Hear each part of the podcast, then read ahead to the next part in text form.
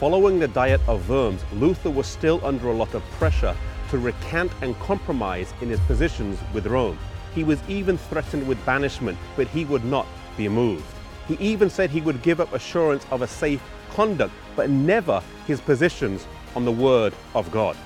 As Luther left Worms and traveled across the country, he was warmly received by the German people. But there were still many people who wanted to kill Luther, and the emperor himself said that as soon as the assurance of his safe conduct should expire, that measures should be taken to end Luther's work. The Elector of Saxony, Frederick, devised a plan with some of Luther's friends to capture him and keep him hidden for some time. He was taken here to Wartburg Castle, a place kept so secret that even the Elector Frederick did not know that he was being kept here. Luther's enemies rejoiced, thinking that he had been defeated, but this time for Luther would prove to be a double blessing. Not only did it withdraw him from the heat of the battle, but it also took him away from the public praise and adulation, something that can spiritually maim even the strongest of men. It was here in this room that Luther stayed during his time here at the castle. Like the Apostle John, who wrote the Book of Revelation as a prisoner on the Isle of Patmos, while Luther was hiding here in this castle, he translated into German the New Testament.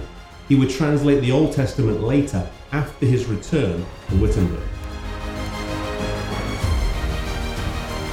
Another challenge to the Reformation would now appear on the horizon.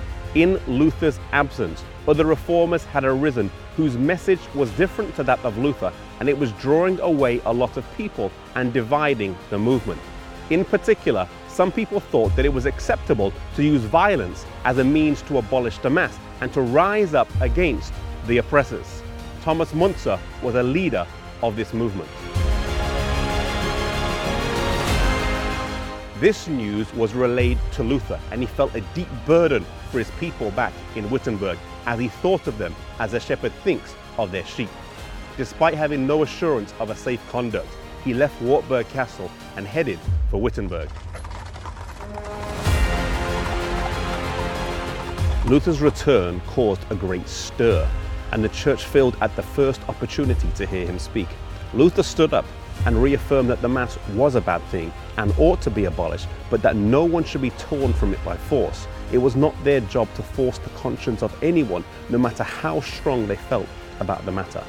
Luther was able to check this uprising for a while, but it would arise later on with devastating results when Thomas Müntzer himself was killed. Every time there is a true revival, Satan brings a false one along. Even so, at the end of time, there's going to be a true revival of godliness, and then there's going to be a false revival as well. May we be faithful to God, that we will be part of the true revival that will take place at the end of time.